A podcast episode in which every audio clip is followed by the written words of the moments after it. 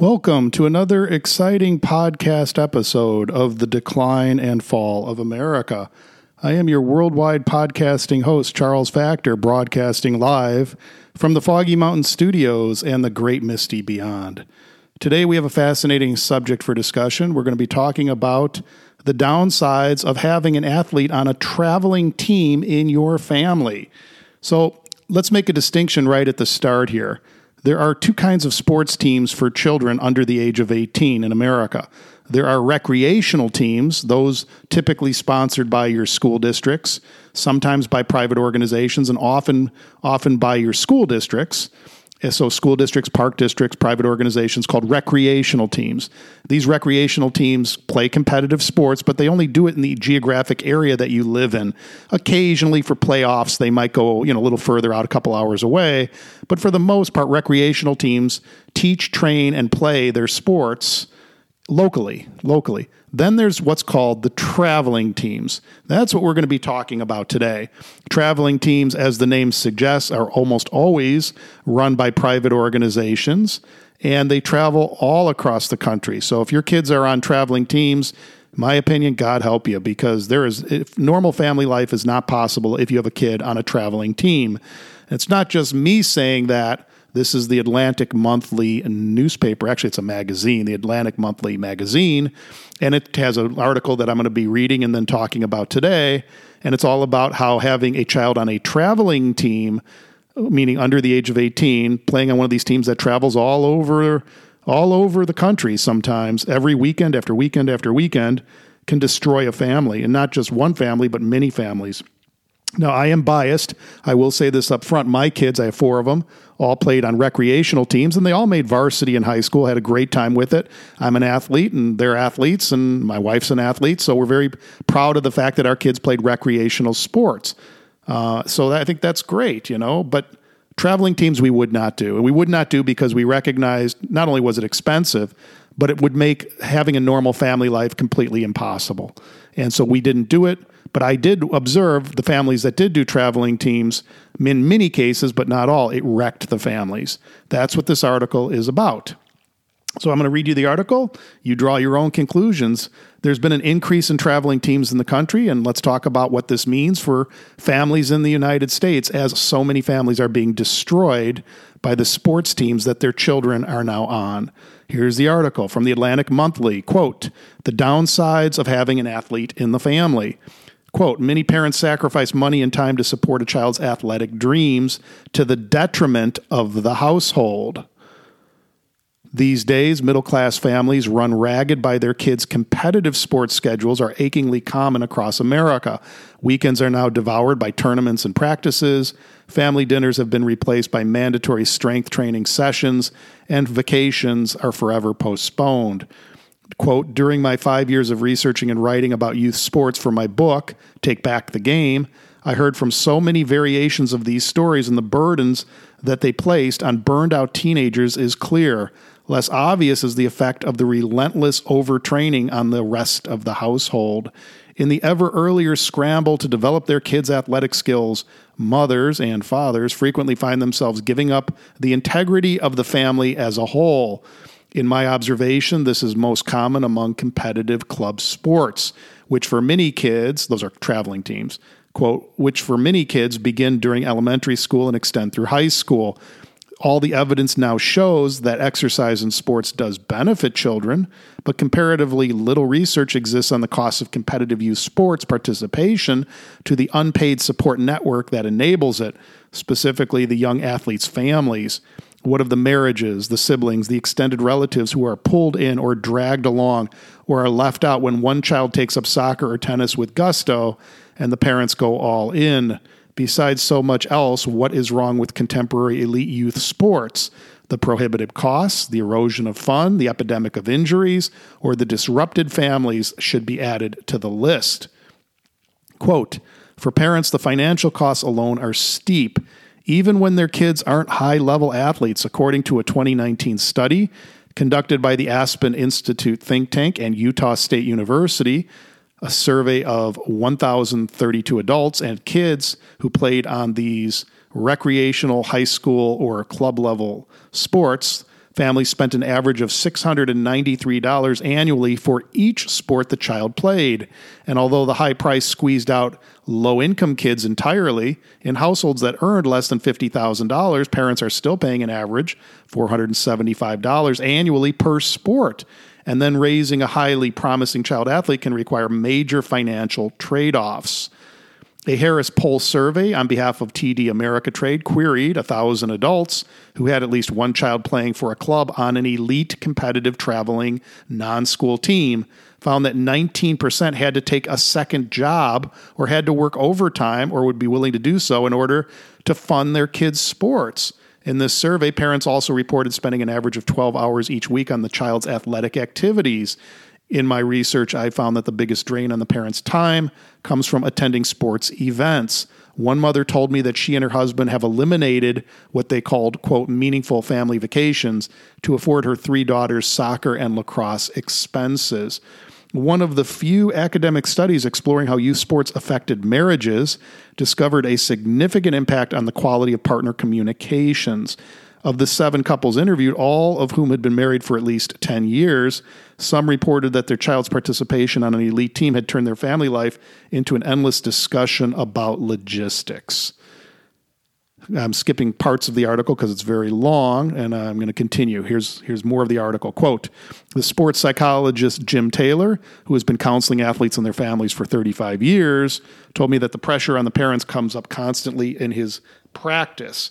Parents of the parents clash over spending and worry about the lack of attention that they devote to each other and to their other children.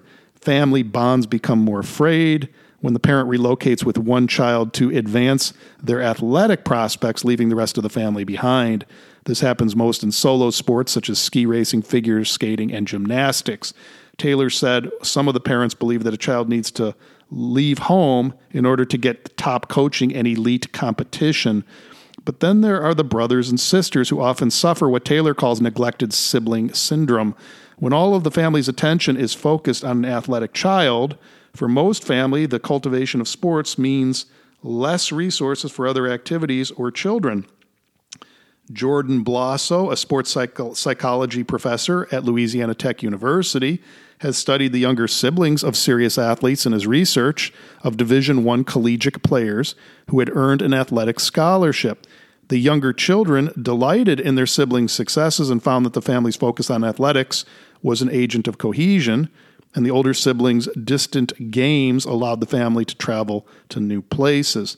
But others resented having to trape around the trape around in their older in their elders' shadow. They bridled at being compared frequently to the family star, and they felt overlooked by the parents, all of which damaged their relationship with their older sibling.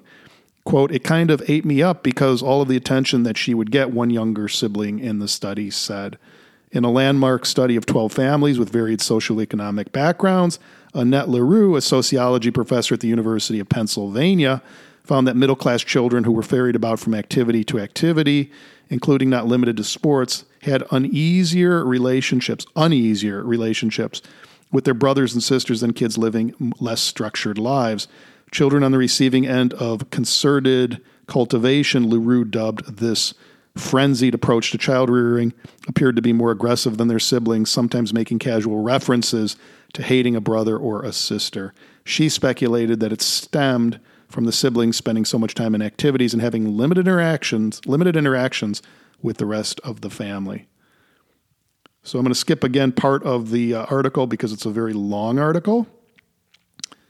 Um, but let, let me continue with it. Quote In my reporting, I've often asked parents caught up in the competitive youth sports if they've ever considered withdrawing their kids from the circuit. Some told me they feel they have no choice, their child loves it, or it would help them get into a better college, or families might be strung out and split up. But they seem to be saying that no matter what, in elite, in elite sports families, individual athletics triumphs all else and seems to justify every household sacrifice. Linda Flanagan, a freelance writer and a high school cross country coach, her work has appeared in the Wall Street Journal, the New York Times, and Newsweek, and she's a regular contributor to um, a, another site as well. So she's the author of this this article, Linda Flanagan. It's an interesting article, raises some interesting points, talks about the expense of it. I can tell you that what I've seen from the people that I know that do traveling sports teams with their kids, they're gone every weekend. They travel around the country. They have massive hotel bills, massive fast food bills because they're eating junk food all weekend. They often leave on a Friday night. They often don't get back till a Sunday afternoon.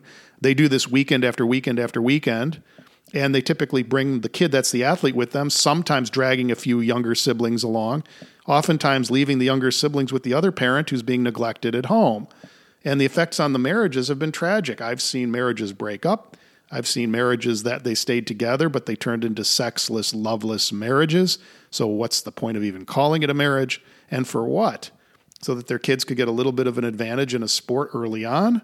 I don't I don't buy it. I don't think that's healthy. It's certainly not healthy for their siblings. I don't even know that it's healthy for the athlete.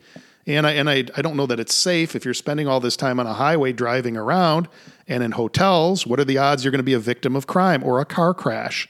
They increase dramatically. Let's not forget 50,000 Americans die on our roadways every single year and another half a million are critically injured on highways, car accidents. So you put your family or your kids or part of your family in a car, start driving around the country every single weekend. What are the odds that somebody's going to fall prey to something, a car accident, a drunk driver, or in the hotel when you can't be everywhere at all times? You're surrounded by strangers. Maybe there's a pedophile lurking or a criminal or a thief. You just never know in today's world, do you? But they're willing to risk it all. And then, of course, it's not just the seven or eight hundred dollars it costs to join that that traveling elite sports team every year. It's the cost of the hotels, the wear and tear on your car, the cost of your vehicle, the gasoline, the food, miscellaneous expenses. And worst of all, being away from your spouse for three days every single weekend for like six months at a time. And for what? Is a kid sitting in a car for seven hours a day traveling so they can play a one hour game? Is that making them more physically fit? I suggest just the opposite. If your kid's on a recreational sports team, they're still going to make varsity sports in your high school. And, and, and, you know, and they're running around the neighborhood instead. They're playing with their friends. They're biking. They're, they're, they're doing pickup games locally. They're getting exercise. The kids that are on recreational teams run by the schools or the park districts that play locally, they're getting more exercise than the kids on the traveling elite teams because the kids on the traveling elite teams are spending their times in cars, hotels, and airports away from workout facilities. So they might travel across the country, play two or three games, and then they come back. They've had two or three hours of exercise. Whereas the kids that are playing locally might have 20 or 30 hours of exercise over that same three day period. And of course, what does that do to the relationship with those kids with other kids? If they're traveling all the time oh, and they're going far away on these elite traveling teams, they're not having normal friendships with kids in their neighborhood because they're not there weekend after weekend after weekend. And what does that do to their academics? If those kids at a young age are traveling six months of the year with or without the parents, sometimes they go just with the coaches. And of course, that can lead to all kinds of sexual molestations. Haven't we seen that? But parents are still doing that. They can't make the trip. They say, Coach, can you take my kid? The coach takes the kids. And the next thing you know it, your kid's been victimized. Boy, does that happen every single day. Do you really want to trust your kid with a stranger? And people go, Well, I know the coach. I've known that coach for years. Yeah, do you really know him? Do you really know what his personal life is or her personal life is? No, you don't. You don't know what's going on behind closed doors. And, and putting a kid in a hotel room or a hotel with your coach, you're taking your chances, aren't you? And then what does that do to the kid's academics? The kid can't study for exams. What the kid is going to bring their books and their computer. Everything's on computer now. They're going to bring their computer on a three day weekend. And what are the odds it's going to get smashed up, lost, wrecked?